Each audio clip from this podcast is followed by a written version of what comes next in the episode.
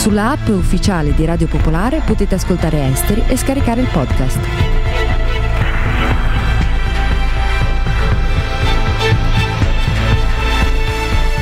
Andiamo in Bosnia e Herzegovina, i risultati delle elezioni ci dicono che esiste una volontà di cambiamento della popolazione questo vale soprattutto per la parte croata e musulmana, un po' meno per la Repubblica Serba di Bosnia. Il caso più rilevante è stata la sconfitta di Bakir Izetbegovic, leader del Partito di Azione Democratica, nella corsa a membro bosniaco-musulmano della presidenza tripartita. Alcuni analisti a Sarajevo hanno parlato della fine della dinastia della famiglia Izetbegovic che da oltre 30 anni condiziona la scena politica in Bosnia-Herzegovina. Giovanni Vale dell'Osservatorio Balcani e Caucaso. Caucaso. È vero che Bakir Izetbegovic ha perso nella corsa per la, previs- per la presidenza, ma il suo partito ha fatto bene nelle parlamentari. Quindi adesso, una volta che i risultati saranno ben definiti, che saranno formati tutti questi governi, lì capiremo qual è il vero peso dei partiti nazionalisti che non sono usciti di scena ma che effettivamente hanno, almeno in parte, almeno alcuni, insomma quello, eh, quello bosniaco soprattutto, ha subito una, una battuta d'arresto diciamo, per quanto riguarda eh, le presidenziali. Va detto che lì si vota anche la persona, quindi è forse Bakir Izetbegovic che deve chiedersi come mai lui in quanto persona ha preso meno voti del suo partito. Il dato più importante è stata l'astensione al 50%, segno della stanchezza del nazionalismo e delle contrapposizioni etnico-religiose.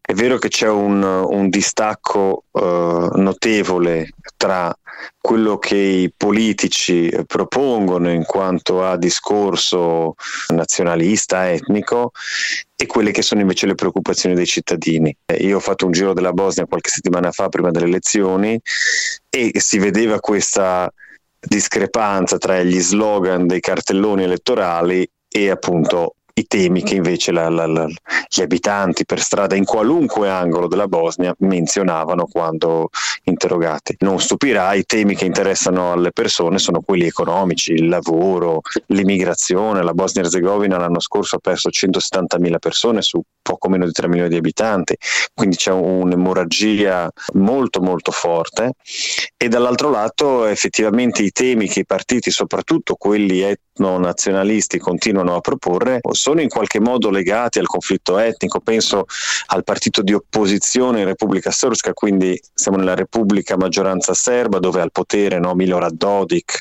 eh, dal 98 il partito di opposizione, che è nazionalista quanto lui, aveva come slogan la Repubblica Srpska deve difendersi. Il partito di Bakir Izetbegovic parlava di sicurezza, quindi insomma temi più, ecco, più politici, più etnici, più legati alla sicurezza, con questo spauracchio del conflitto, mentre in realtà quello che interessa, quello che interessa la gente sono le, le pensioni misere, gli stipendi molto bassi, l'emigrazione, la mancanza di prospettive. Nella Repubblica Srpska ha prevalso l'ultranazionalismo nazionalista Dodik, che eh, si vanta di essere amico e alleato della Russia, prima della guerra in Ucraina aveva minacciato più volte la secessione da Sarajevo, diceva che contava sull'appoggio di Mosca. Sentiamo ancora Giovanni Vale. È vero, a fine anno scorso Dodik ha, ha fatto cominciare quello, quello, che era un conto alla rovescia, no? il, il il Parlamento di Bagnaluca, che è la capitale della Repubblica Srpska, ha dato al governo della, della Repubblica Srpska sei mesi di tempo per